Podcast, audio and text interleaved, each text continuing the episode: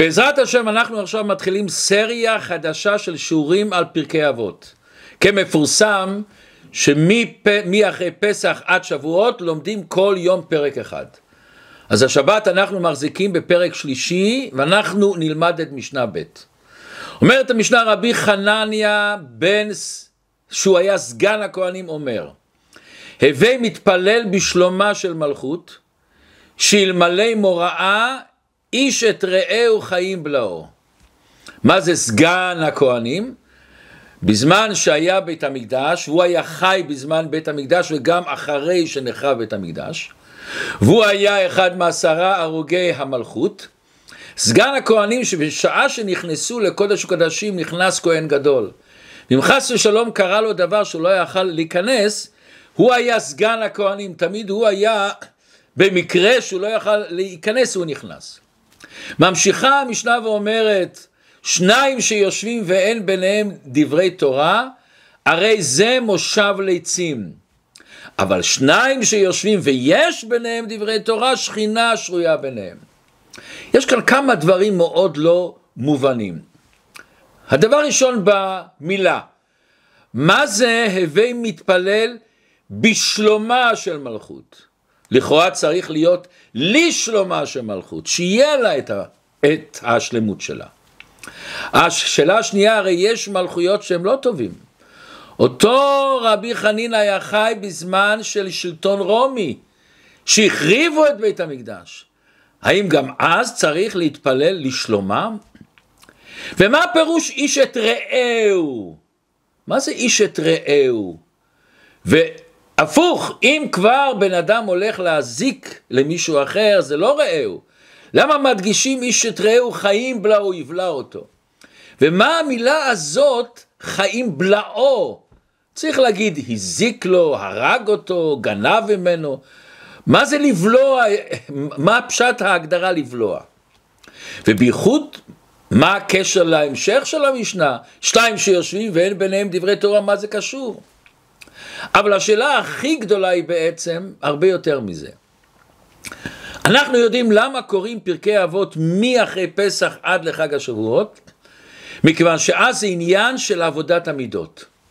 יש לנו מחג הפסח עד חג השבועות שבעה שבועות, וזה אחד הביורים למה חג השבועות נקרא חג השבועות ולא עניין של מתן תורה, וכל השבע שבועות האלה זה כנגד שבע מידות. חסד, גבורה, תפארת, נצח, הוד, יסוד, מלכות. וכל שבוע אנחנו מבררים מידה אחת, למה? מכיוון שכל אחת מהמידות כלולה מכל המידות. זאת אומרת, בחסד עצמו יש גם שבע מידות. חסד שבחסד, גבורה שבחסד, תפארת שבחסד. לכן יש לנו כל יום חלק מהמידה, וכל שבוע אנחנו מזכחים עובדים על מידה אחת. מה קשור פרקי אבות לשבעה השבועות האלה? מכיוון שפרקי אבות כולנו יודעים שזה עניינים של מידות. איך בן אדם צריך להתנהג עם החבר שלו, איך בן אדם צריך להתנהג בבחינת מידות שלו. הווי מתפלל בשלומה של מלכות, איזה מידה יש פה? זה יכול להיות שצריכים להתפלל, וגם היו תפילות מיוחדות שעשו למלכים, אבל מה זה שייך לעבודת המידות? מה זה שייך? בואו נראה בכלל למה צריך את עניין של עבודת המידות. למה באמת עושים את עבודת המידות? אז בפשטות, בעצם השם ציווה לנו בתורה המון מצוות. והמון מצוות הן מצוות מעשיות פשוט. להניח תפילין, לשמור שבת, לאכול כשר וכולי וכולי וכולי. באה התורה ואומרת לנו תעבוד על המידות, למה? אם נגיד אתה תעבוד על מידת החסד, יהיה לך הרבה יותר קל לתת צדקה, לעשות חסד עם השני. אם תעבוד על מידת הנצח למשל, תוכל יותר להתמודד עם אתגרים, ניסיונות וקשיים. הוד, יהיה לך מידת ההוד, תוכל יותר להודות לשני, להודות על השגיאות. אז לכאורה זה בפשטות, אבל בעצם זה הרבה יותר. אומר רב אלימלך מליזנץ, נועם אלימלך, עיקר תכלית האדם הוא עבודת המידות. ובעל התניא מייסד חסידות חב"ד אומר כל עניין החסידות הוא לשנות טבע מידותיו. זאת אומרת שמידות זה לא רק אמצעי לקיום תורה ומצוות, יש עניין של עבודת המצוות בפני עצמו. למה? אז יש כאן שני ביאורים, היום נראה הסבר אחד. יש לנו מדרש בבראשית רבה מ"ד א'. רב אמר, לא ניתנו המצוות אלא לצרף בהם את הבריות.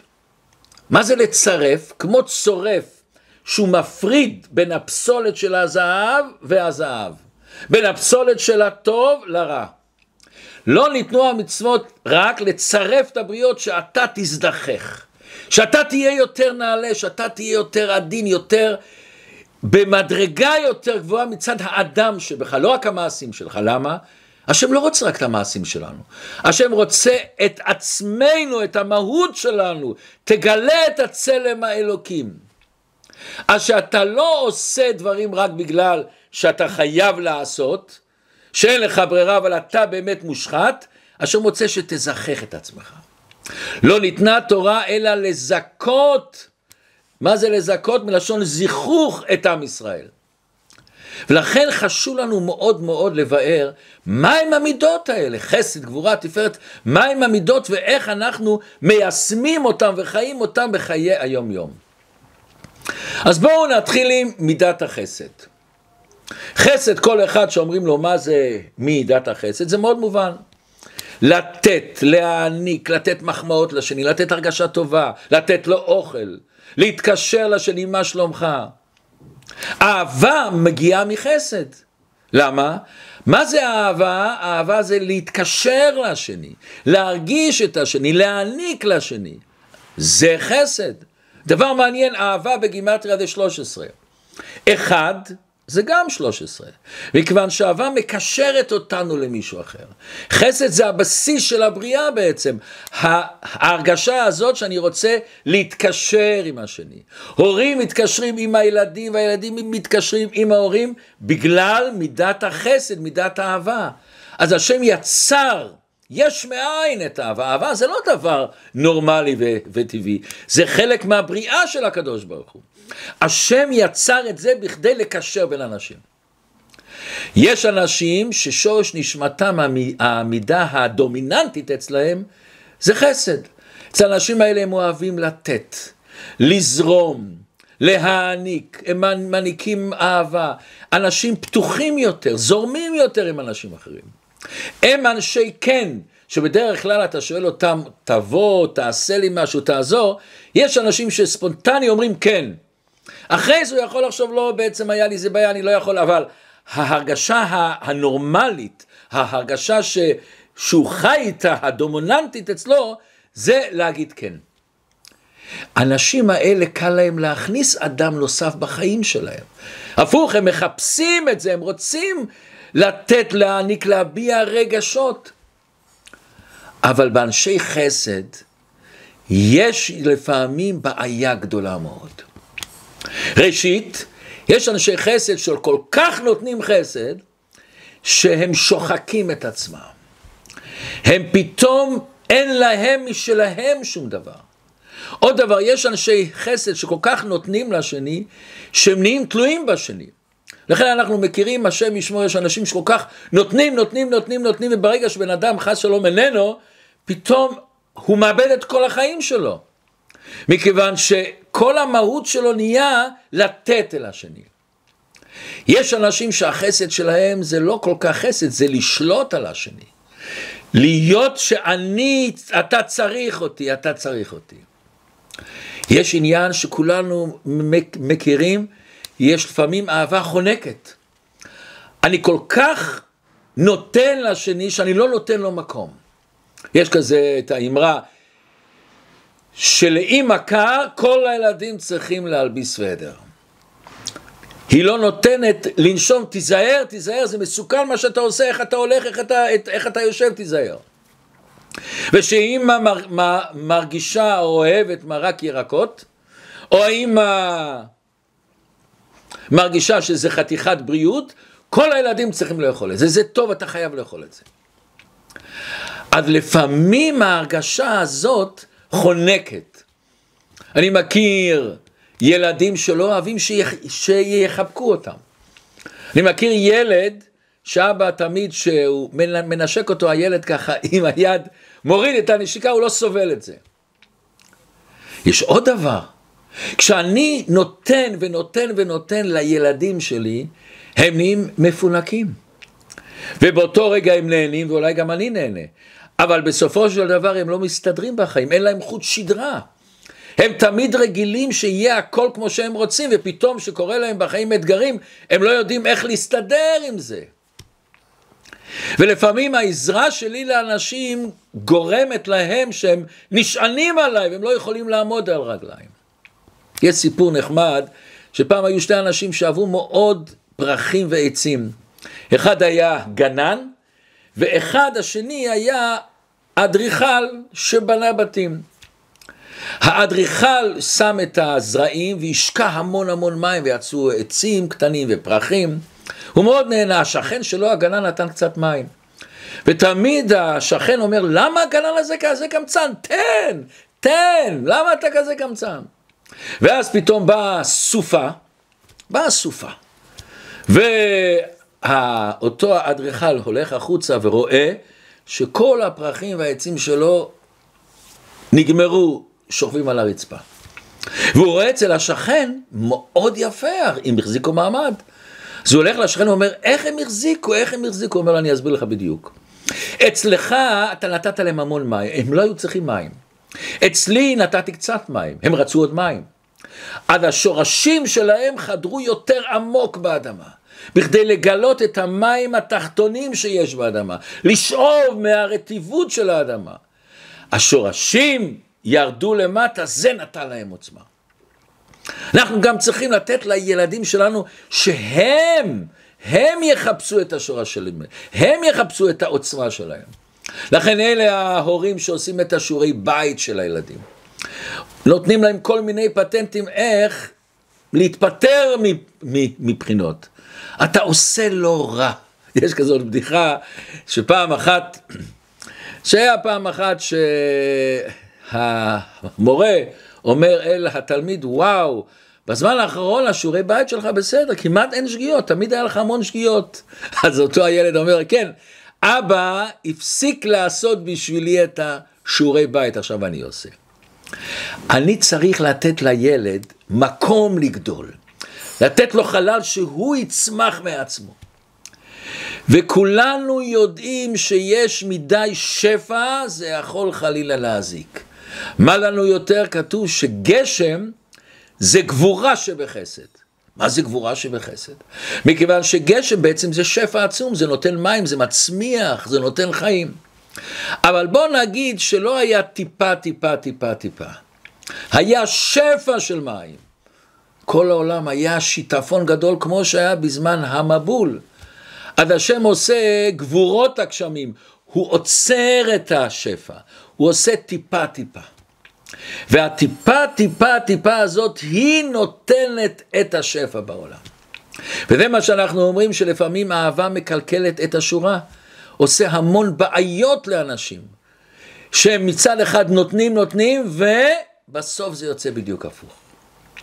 זה מידת החסד. מהי מידת הגבורה?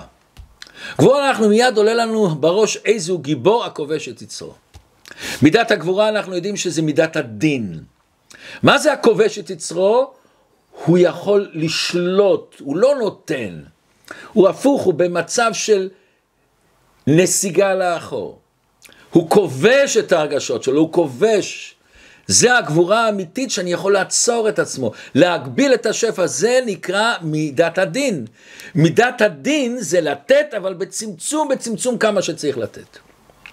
האנשים האלה שמידת הגבורה אצלהם יותר דומיננטי, הם בעלי ביקורת יותר. ביקורת על האחרים וביקורת גם על עצמם. הם לא תמיד במצב לתת ולהעניק ולתת ולהעניק. הם כל דבר בודקים בעשר אה, צורות של מחשבה, האם כן לתת או לא לתת. האנשים האלה בדרך כלל הם ממוקדים מאוד במטרות שלהם. הם לא מספרים על עצמם בכלל, הם סגורים בדרך כלל. למה הם אנשי גבורה? אבל בגבורה הזאת שאדם יכול לצמצם את עצמו, לשים את עצמו בצד, יש מעלה עצומה. כשאני רוצה להשפיע על השני, אני צריך להכיר מה קורה בשני. כשבן אדם הוא בעל חסד, ההרגשה שלו לתת, לתת, לתת. הוא לא חושב מה השני באמת צריך לקבל לפעמים. כשבן אדם בעל צדקה הוא לא חושב מה שהבן אדם יעשה עם הכסף, אולי הוא יקנה בזה סמים או דברים לא טובים חס ושלום. אני רוצה לתת ונתתי ואני מאושר.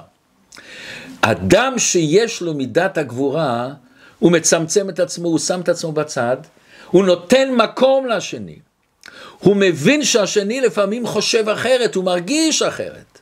ורק כשבן אדם מצמצם את עצמו ומתרכז להבין את השני, אז אתה יכול לתת באמת. אני רוצה לספר לכם סיפור מאוד יפה. היה בכפר חב"ד, כשאני הייתי בישיבה, היה יהודי חסיד רב מנדל פוטפס. וכשהלכתי להתחתן, בחור צעיר שלא יודע איך עושים בית, הלכתי לשוחח איתו. ובאחד הפעמים הוא אומר לי, האם קניתי כבר טבעת? אמרתי לו, כן. אז הוא אומר לי, תביא לי את הטבעת, אני רוצה לראות אם הטבעת הזאת כשרה. ואני לא הבנתי מה יכול להיות, ריבונו שלם, בטבעת, שהוא לא כשר, טבעת זהב, מה יכול להיות? הבאתי. והבאתי, ואז הוא לוקח את הטבעת, מחזיק אותה, ואני מסתכל, אומר לי, מה אתה רואה פה? אני אומר לו, אני רואה זהב בצבע צהוב, עגול. מה עוד אתה רואה? לא רואה מיוחד, לא רואה, קצת ופחות ויותר. הוא אומר לי, את העיקר אתה לא רואה. אתה לא רואה את החלל, את המקום הריק בתוך הטבעת. הוא מסביר לי, למה מקדשים בטבעת? אפשר לקדש סתם בכסף, או בחתיכת זהב, למה טבעת? העומק של הדברים הוא אומר שאתה הולך להתחתן. אתה צריך לעשות חלל בלב שלך. לקבל, אני אומר במרכאות גדולות, גם את השיגעונות של השני. גם את הדברים שאתה לא קולט איך הוא עושה את זה, למה הוא אוהב את זה, למה הוא רוצה את זה. כל אחד, האיש והאישה צריכים לעשות חלל לקבל את השני. זה לא מידת חסד, זה מידת הגבורה. הגבורה, העוצמה הגדולה שאתה מצמצם את האגו שלך, קולט שיש אנשים שחושבים אחרת, איזה עוצמה צריך בשביל זה. ואז אתה מנסה להבין את השני. ואז אתה מנסה לתת לשני לא מה שאתה מבין שאתה צריך לתת, מה שהוא באמת צריך לתת. אני אספר לכם סיפור. היה לפני כמה שנים משפחה שבאה אלינו הביתה ושפכו את הלב, שהבן שלהם בבית ספר, יש לו הרבה בעיות איתו. כשהמורה אומר להתיישב הוא עומד, כשהמורה אומר לעמוד בשורה עליו, וניסו בצורה של טוב, נתנו לו פרסים, אם תעמוד בשורה, או אם תכתוב את השיעורי בית, או אם תעשה, תקבל פרס, זה לא עזר. אז הלכו במידת הגבורה, אם לא תעשה, ייתנו לך אנשים, זה לא עזר שום דבר. אז אנחנו אומרים להם, אתם יודעים, לפעמים בעיות גדולות מתחילות מבעיות קטנות. כמה אנחנו מכירים ילדים שהיה להם בעיות בבית ספר, וכשעשו בדיקה פתאום ראו, השמיעה לא טובה.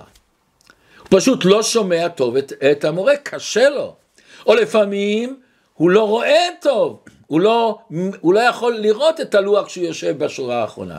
ולפעמים בעיה קטנה עושה בעיה גדולה. אמרנו, תעשו לו בדיקות. עשו בדיקות עבר כמה שבועות, וה, והאימא באה הביתה, ואומרת לנו, יש לי בשורה טובה ובשורה רעה. ואז היא אומרת, מה הבשורה הרעה? היא אומרת, עשו לו בדיקות, הוא שומע טוב, הוא רואה טוב, הכל בסדר. עשינו יותר ויותר בדיקות וראינו שהילד הזה הוא קצת אוטיסט. הוא לא מתקשר לאנשים מבחינה מסוימת, הוא לא קולט את האנשים. אז הוא לא קולט את המורה, הוא לא קולט את החבר, הוא, הוא לא קולט את זה. זה הבשורה הרעה. עכשיו אני שואל אתכם, צופים נחמדים, מה הבשורה הטובה שהיא אמרה? זה הבשורה, מה הבשורה הטובה? הבשורה הטובה שהיא יודעת עכשיו מה הבעיה שלו. וזה עושה שתי דברים נפלאים. דבר ראשון, היא לא כועסת עליו יותר. היא מבינה זה הוא. חס שלום שהבן או מישהו צולע, אני כועס עליו? כשיש לו חום אני אומר, תוריד את החום, זה הוא, אני לא יכול לדרוש ממנו יותר. והדבר השני הנפלא, אני יודע עכשיו איך לדבר איתו, איך להרים אותו, איך לתקן אותו, ממה לצפות, ממה לצפות שהוא יכול לעשות. והיא השקיעה בו אמן, והיום הילד לגמרי אחר. זה מידת הגבורה. אז יש מעלות לחסד, יש מעלות לגבורה, ולכן תראו דבר מעניין. למה מידות לא נקראות הרגשות? לכאורה זה רגש. חסד, גבורה, כל המידות. מכיוון שהתורה אומרת לנו אין מידה רעה ואין מידה טובה. כל מידה שהיא בגבול הנכון, במקום הנכון, בזמן הנכון, לאדם הנכון, היא טובה. ולכן אם גם בן אדם רואה שיש לו מידה לא טובה, תשנה את המבט שלך ותדע שאותו אותו הלימון אתה יכול לעשות מזה לימונדה. אז זה הדבר הראשון שבן אדם צריך לדעת, לכן הן נקראות מידות. תדע לך, מידה זה הגבלה, אתה צריך להגביל את עצמך. ולכן מוסבר בחסידות, שמאותו חסד ואותו גבורה מתגלגלים עוד דברים. ובואו נראה עכשיו דבר שהמון אנשים מערבבים את המושגים, והאמת זה שתי דברים שונים לגמרי. יש לנו אהבה וכבוד. ואם אתם שואלים סתם בן אדם, אהבה וכבוד זה אחד? זה אחד, פשוט מאוד, זה אחד. באה החסידות ואומרת לו, אהבה מגיעה מחסד, כבוד מגיע ממידת הגבורה. איך זה יכול להיות? איך זה יכול להיות? אהבה, כמו שאמרנו, באה מחסד. חסד אני רוצה לתת, להעניק, לה... להביא לבן אדם השני. איך מתחיל אהבה? אהבה מתחילה תמיד שיש בין שתי אנשים איזה קשר. הוא חושב אותו דבר, הוא מרגיש אותו דבר, יש לו איתו שפה משותפת, יש לו חוש הומור, אני נהנה להיות איתו. תמיד באהבה יש איזה רגש שאני נהנה מהדבר, אני רוצה את הדבר. אבל כל זוג יודע שגם שיש ביניהם הרבה קשר, וכל אבא ואימא והורים וילדים יודעים, שעם כל זה שיש לי הרבה קשר איתם, פתאום צץ לו דבר שאני לא מבין אותו, למה הוא עושה את זה, למה הוא חושב ככה, למה הוא, הוא רוצה את הדבר הזה, למה הוא לא רוצה את הדבר הזה. ואז בא כבוד. אומר המהר"ל שהמילה כבוד באה מלשון כובד. אני נותן לשני כובד, אני נותן לו ערך, אני נותן לשני שיהיה, אני מקבל את זה שיש לו דעות אחרות. אין דעותיהם שווים. כל אחד יש לו הרגשה אחרת. לכל אחד יש מחשבות אחרות. אני מכבד אותו כמות שהוא. אני לא דווקא רוצה שהוא יהיה כמוני. גם שאני אוהב אותו ויש דברים שאני צריך לכבד אותו. לפי זה נבין דבר קשה מאוד, שהמון מפרשים מתקשים בזה. באה הגמרא במסכת יבמות דף ס"ב ואומרת, 12 אלף זוגים תלמידים היו לא לרבי עקיבא, וכולם מתו בפרק אחד. הם מתו, יש שני דעות, או מפסח עד לשבועות, או מפסח עד ל"ג בעומר. אומרת הגמרא, למה הם מתו? מפני שלא נהגו כבוד זה בזה. פלא פלאים. יש את השאלה הגדולה, בגלל זה מגיע מיתה, אבל זה עוד נושא. אבל אנחנו כה נראה עוד שאלה מעניינת. אנחנו מכירים את הכלל, אמר רבי עקיבא, זה כלל גדול בתורה. מה הכלל הגדול בתורה? ואהבת לרעך כמוך. תלמידי רבי עקיבא שלמדו אותו, הרגישו אותו, חיו איתו. איך הם לא נהגו כבוד לזה וזה? הרי ואהבת לרעך כמוך. אז יש כאלה שראיתי שהם כותבים בספרים, שמתי רבי עקיבא אמר ואהבת לרעך כמוך זה כלל גדול בתורה אחרי שהם נפטרו, הוא למד מזה שזה כלל גדול. אבל זה מאוד קשה ההסבר הזה. למה ההסבר הזה מאוד קשה? מכיוון שהעניין ואהבת לרעך כמוך זה כתוב בפרשת השבוע, פרשת קדושים, פרשת שבוע שלנו. רבי עקיבא הוסיף זה כלל גדול בתורה, אבל שזה ואהבת לרעך כמוך זה כתוב בתורה.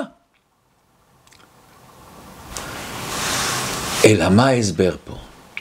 תלמידי רבי עקיבא היה להם מאוד אהבת ישראל, הם היו תלמידים של רבי עקיבא בלב ונפש.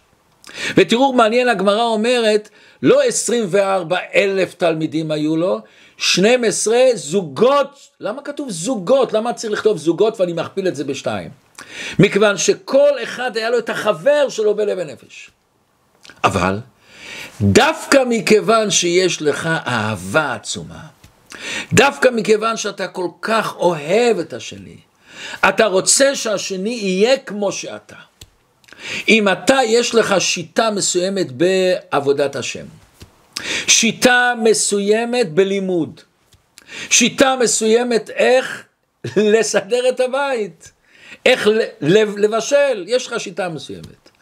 ואז אתה רוצה שהשני יהיה בדיוק כמוך, למה אתה מרגיש שהשיטה בעבודת השם, זה כל כך הרים אותי, כל כך נתן לי כזאת עוצמה, כאלה כוחות, זה נפלא. אני רוצה שגם הוא, החבר שלי, שאני אוהב אותו, אני רוצה שגם הוא ירגיש מה שאני מרגיש. את אותו תפילה שאני מרגיש בגלל שאני לומד את הספר הזה, הוא מוכרח לקרוא את הספר הזה. בגלל אהבה עצומה, הם לא נהגו כבוד. הם לא נהגו כבוד. וזה מה שאמרנו, כבוד ואהבה זה שתי דברים שונים. לא לחינם איך שכתוב איש צריך לאהוב את אשתו כגופו, ומכבדה יותר מגופו. לכבד זה יותר קשה מאשר לאהוב. מכיוון שלאהוב יש לי איזה, איזה אינטרס פה, אנחנו מתקשרים, זה עושה לי טוב. בכל אהבה יש רגש של אגו. בכיבוד, שאני מכבד את השני, גם שהוא שונה, גם שהוא מבין אחרת, רוצה אחרת, זה יותר קשה. זה מכבדה יותר מגופה, אני צריך לצאת מהגוף שלי בכדי לאהוב את השני.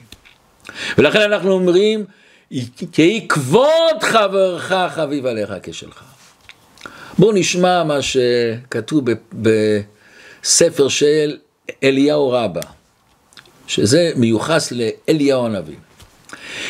כך אמר להם הקדוש ברוך הוא לישראל, בניי, כלום חיסרתי לכם, יש משהו שלא נתתי, נתתי שמיים, נתתי ארץ, נתתי, נתתי. מה אני מבקש? מה אני מבקש? האיני מבקש אלא, תשמעו איזה יופי, כדי שתהיו אוהבים זה את זה, ותהיו מכבדים זה את זה, ותהיו יראים זה מזה. ואז לא יימצא בכם לא עבירה, לא גזל ולא דבר מכוער. תראו שהוא מחלק את זה, אוהבים זה את זה, מכבדים זה את זה, ויראים, מה זה יראים? אני צריך לפחד? אני צריך לפחד שאני לא קולט את השני. אני צריך לפחד לפעמים שאני עושה דברים בשביל השני שזה לא טוב לשני. ואז אם תהיו אוהבים ואהבת לרעך כמוך, זה כלל גדול בתורה, לא יימצא בכם לא עבירה, לא גזל ולא דבר מכוער. ואני חושב שכל אחד מאיתנו מכיר הרבה זוגות שיש שם איזה בעיות בשלום בית, והבעיה היא לא באהבה, הבעיה היא בכבוד. מכיוון שזה שתי כוחות שונים, שני תנועות שונים. פעם אחת, משפחה עם הבת הקטנה עוברים אצל הרבה לחלוקת דולרים. והרבה מביא את הדולר לאבא ולאימא, והקטנה מחזיקה ביד שלה בובה, והיא ככה מחבקת אותו. אז הרבי שואל, אני לא אומר את המילים, אבל את התוכן, אני לא יודע, אני לא זוכר את המילים, הרבי שואל את הבת, איך קוראים ל baby שלך? ואז אנשים בצד, מישהו אומר, זה לא baby, זה בובה. והרבי כמו לא שומע בכלל, אומר, איך קוראים לב... ל baby שלך? אז היא אומרת, חיה מושקה. אז הרבי נותן לה דולר, זה בשביל הבת שלך. מידת הגבורה, הרגישות הזאת אצל השני, הוא מרגיש שזה ה baby שלו, תלך עם זה. זה העוצמה שיש לבן אדם, הגבורה שיש לבן אדם. ו- ואני אספר לכם עוד סיפור. היה לנו פה משפחה שהאבא יודע המון תורה, למדן גדול, אומר שיעורים בבית כנסת, אדם מיוחד. והבן שלו, היה לנו קשר איתו קצת, והבן שלו התקרב קצת חסידות קצת, והבן התחיל להגדיל זקן, ואבא מאוד כעס. למה? יש יכולים להיות, להיות יהודי דתי, הוא צודק מאה אחוז אבא, שומר מצוות, הכל מהדרין, ובלי זקן, יש כל אחד לפי הדרכים שלו. למה אתה מגדיל זקן? ואבא מתקשר אליי, תגיד לו להוריד את הזקן. אני אמרתי, אני לא אמרתי לו שהוא הוא, יגדל זקן, לא אגיד לו לא. אז הוא אומר, אני אכתוב לרבר, תכתוב לרבר. ואחרי כמה זמן הוא בא ומתקשר ואומר, פס, אני רוצה לספר לך, קיבלתי תשובה. ורב אומר לו, אם מישהו בונה בית עם ארבע קומות, והולכים לשבור את הקומה התחתונה, מה קורה? כל הבית נופל. את הקומה השנייה גם כן הבית ייפול. גם אם תשבור את הקומה הרביעית העליונה, אבל אגרסיבי, עם כזה, בכוח, זה מחליש את כל הבית. אומר לו הרב, אני לא יודע אם הזקן שהבן שלך מגדיל זה אצלו קומה ראשונה או קומה שנייה או קומה רביעית. אבל גם אם זה קומה רביעית, אם אתה תלך באגרסיביות שיוריד, זה יחליש את היידישקייט שלו. זה יחליש את הקשר שלך עם הבן שלך. זה יחליש את התפילין והשבת שלו.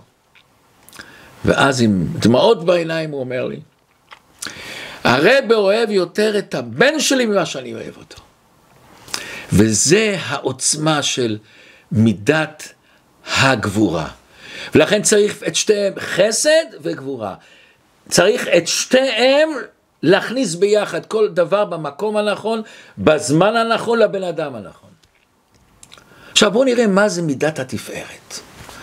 איך שכתוב שתפאר, מה הפירוש מילה תפארת? יופי. יופי זה לא מידה ריבונו של עולם, יופי זה יפה, זה מפואר, מה זה שייך למידה? מסבירים שתמיד יופי בא מתקללות של כמה דברים ביחד. כשאני שומע ניגון יפה, ויש דו, רה, מי, פה, סול, שיש תזמורת, יש המון כלים שביחד הם מתאח, מתאחדים ביחד. כשאני רואה ציור יפה, היופי מתחיל מההתאחדות. תפארת זה התקללות של כמה דברים, של חסד וגבורה ביחד. לכן חסד זה בצד ימין, גבורה זה בצד שמאל, שזה מידת הגבורה, באמצע, באמצע זה מידת התפארת, שזה מתאחד. כמו תזמורת, בסוגריים אתם יודעים מה היה התזמורת הכי גדולה הייתה באוסטרליה, היה 720, 700, 224 נגנים. אז יש פה צירוף של חסד וגבורה, לכן היא באמצע. אבל איך עושים את הצירוף הזה? ואנשים אומרים, נעשה פשרה. פשרה זה לא צירוף. פשרה זה לך יש מקום ולי יש מקום, וכל אחד מתכופף, קצת מוותר מעצמו. כשלאימא יש שתי ילדים, ואחד אוהב לנגן פסנתר ואחד בכינור. ואחד מפריע לשני, מה אימא עושה? אתה משש עד שבע ואתה משבע עד שמונה. זה לא התקללות, זה לא יופי, זה כל אחד מוותר משהו. במנגינה, אתה לא, לא זה אחד ועוד אחד, זה נוצר משהו חדש. כשאני שומע ניגון ואני חושב כמה דו היה, כמה רה היה, אני לא, אני לא קולט את זה. כשאני שומע, אני לא אפילו מתרכז בפסנתר ובכינור.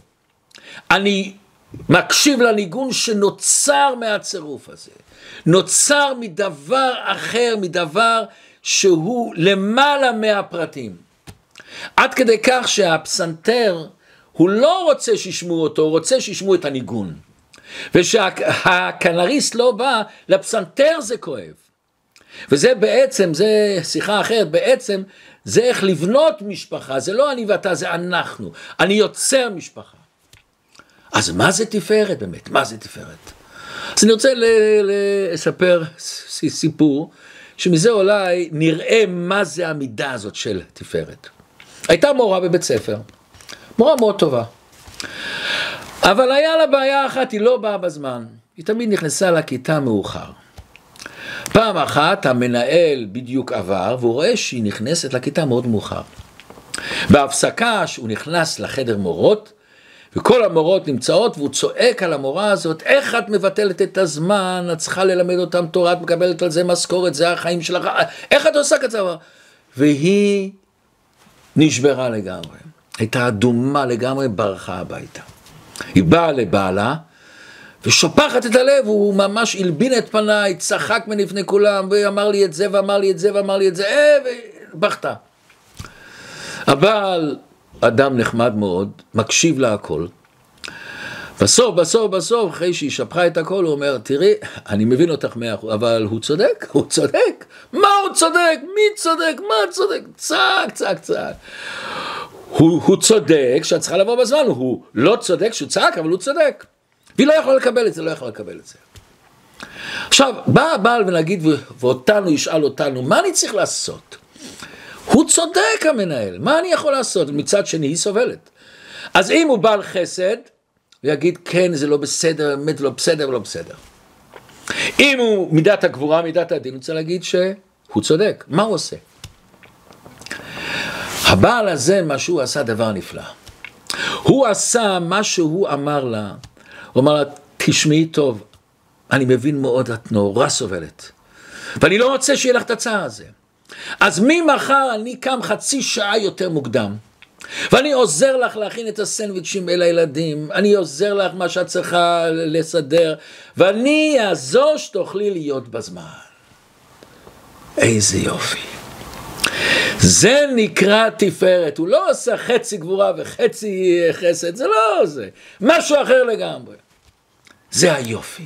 לכן תפארת היא קו האמצעי, שבתוכו יש חסד וגבורה ביחד, אבל זה לא חצי חסד וחצי גבורה, זה מבט אחר.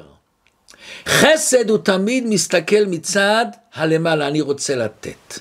גבורה מסתכלת מצד הלמטה, הוא מקבל. חסד וגבורה בתפארת זה התקללות. ולכן דבר מעניין מאוד. חסד וגבורה אנחנו יודעים מיד מה אבא יגיד לי אם לאבא יש מידת חסד. ולכן הילדים יודעים בדיוק שהם רוצים משהו ללכת לחבר, למי לשאול, או לאבא או לאימא. מכיוון שהוא יודע, זה יגיד כן וזה יגיד לא. אז באנשי חסד אני יודע, אני צפוי מה שהולך להיות, במידת הגבורה גם. בתפארת אני לא יודע. כיוון שבתפארת הוא לא קשור לכללים מסוימים. הוא תמיד יוצא מהקופסה. וזה היופי. אין ניגון אותו דבר, גם כשאני מנגן אותו ניגון. וזה היופי, התקללות של שתי דברים, שאני מגלה דבר חדש. וזה עמידת התפארת העוצמה שלה, שיכולה לאחד שני דברים שונים. כתוב בחסידות ששורש של מידת התפארת זה בכתר. כתר זה מעל המידות, מעל החוכמה הכתר. למה יש לכתר את הכוח הזה, למה יש לתפארת את הכוח הזה לאחד? היא מקבלת את הכוח של כתר שהוא למעלה מהמידות. הוא למעלה מה, מהמידה, מההגבלות האלה. ולתפארת היא עומדת באותו קו אמצעי של מידת המלכות. מידת המלכות גם עומדת באותו הקו האמצעי של דעת, תפארת, יסוד ומלכות. מלכות, מה זה מלכות? המלכות היא כוח של מלך שהוא פועל בכל התחומים. הוא לא מוגבל בדבר אחד. כתוב שמשה רבינו, כשהשם אומר לו שהוא צריך למנות מנהיג, מה זה מנהיג, אומר רש"י, שיכול להלך כנגד רוחו של כל אחד ואחד. זה הכוח של מנהיג, של מלך. העניין של מלכות שאין דבר מחוץ למלכות שלו.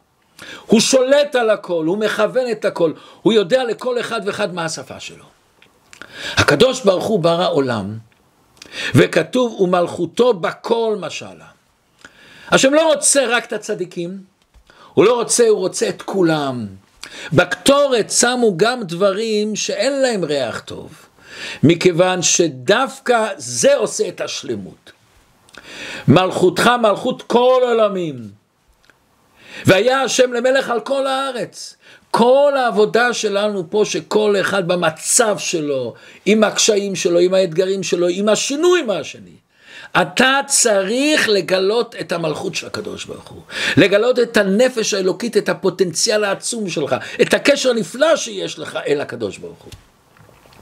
ואז כשכל אחד יעשה את השליחות שלו, אז מתגלה משיח. אין בן דוד בא עד שיכלו נשמות שבגוף, שכל אחד יעשה את השליחות שלו.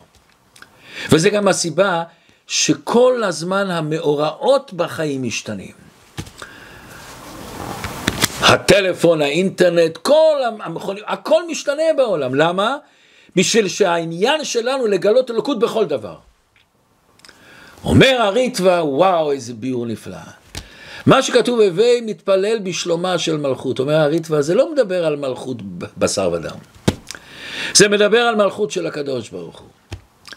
הווי, אתה צריך להתפלל שיהיה לך את הכוח, שיהיה לך את הכוח להכיל ולקבל כל אחד ואחד. לתת לכל אחד, לתת לכל אחד אהבה וכבוד לקבל שהשני אחר ממך. הווי מתפלל בשלומה של מלכות, שיהיה מלכות, שלא יהיה שאיש את רעהו חיים בלעו. שאלנו, מה זה איש את רעהו חיים בלעו? מה זה איש את רעהו? למה את רעהו? סתם הוא בן אדם, את רעהו? לא, לא, לא. את מי אני רוצה לבלוע? את מי אני רוצה שיהיה כמוני? לא בן אדם זר שאני לא מכיר. דווקא את האנשים הקרובים אליי, אני רוצה חיים בלעו. מה זה חיים בלעו? אני רוצה שהוא יישאר חי, אני לא הורג אותו. אני רוצה אבל לבלוע אותו. שהוא יישאר חי אצלי. שהוא יהיה כמוני, שהוא יהיה כמו המהות שלי. וזה המלכות. תתפלל בשלומה של מלכות, תתפלל שיהיה לך את הכוח הזה, את העוצמה הזאת, לקבל כל אחד גם שהוא שונה ממך. לתת לו ולכבד אותו. שכל אחד בציור הפרטי שלו, אין שתי אנשים שיש להם אותו דעה, אין דעותיהם שווים, אין פרצופיהם שווים. וכמו אבות של הקוצקי רבה, כמו שהפרצוף של השני שונה זה לא מפריע לך, גם הדעה לא צריכה להפריע לך. הפוך, הוא יכול לגלות את הקדוש ברוך הוא בעולם אחר. מלכותך מלכות כל עולמים, לכל אדם הוא כתוב עולם מלא. אתה תגלה את הקדוש ברוך הוא בעולם שלך והוא יגלה בעולם שלו. וזה מה שהמשנה אומרת. עד כדי כך כתוב שבביאת משיח יש עניין של גר זאב עם כבש. זה מה שאכפת לנו? זה מה שאנחנו מחכים למשיח, ריבונו של עולם. ומה אם זאב יטרוף את הכבש? יש כזאת בדיחה שבאיזה זו בגן חיות היה זאב עם כבש ושמו פלקט ביאת משיח. אז מישהו שואל שם את המנהל, תגיד לי, איך זה? אומר לו, כל שלוש שעות מחליפים את הכבש. מה אכפת לי גר זאב עם כבש? וואו. אומר הרבה, זה הגדלות של משיח, שהכל יתבטל. גם הזאב וגם הכבש יהיו בטלים לרצון של הקדוש ברוך הוא. שאלמלא מוראה איש את רעהו חיים בלעו. על מי כתוב שהוא בולע אחד את השני? זה נאמר על דגים. דגים אנחנו יודעים, הם לא נושכים, הם בולעים את הדג השני. ותראו דבר מעניין, דג זה הבעל חי היחידי שהוא בולע גם את בן מינו. לא תמצא אריה הולך למלחמה עם אריה אחר, הוא הולך עם מין אחר. דגים בולעים אחד את השני. המש, המשנה אומרת, אז, אז, כל העניין שלנו שאיש את רעהו חיים לו. זה המין שלך, זה החלק שלך, זה החלק מה, מעם ישראל שלך, ואתה רוצה לבלוע אותו. וזה הרצון של המלכות שכל אחד יהיה שונה, ודווקא הבלי גבול הזה, האין סוף הזה, מתגלה בכל הצורות, בכל האופנים, בכל הדמויות, בכל האישויות שיש בעולם. זה מגלה את האינסוף שלו, שהוא לא מוגבל דווקא לדבר אחד. אומרת הגמרא מסכת ברכות, כשחלה רבי אליעזר נכנסו תלמידיו לבקרו. ואמרו לו רבנו למדנו אורחות חיים ונזכה בהם לחיי עולם הבא. איך אני יכול לחיות בעולם? אחד הדברים שאמר להם, היזהרו בכבוד חברכם. הוא מדגיש בכבוד חברכם. אתה צריך להשתדל בכבוד, מכיוון שכבוד לפעמים יותר קשה מאהבה. אז שיהיה לכולנו שבוע טוב הוא מבורך, ושבאמת נזכה לפתוח את הלב שלנו ולהשקיע במידת החסד, הגבורה והתפארת. ואם ירצה השם בפעמים הבאות, נמשיך את כל המידות אחת לאחת ונשתדל להסביר אותם איך זה נוגע לחיים שלנו באופן פרטי ואישי.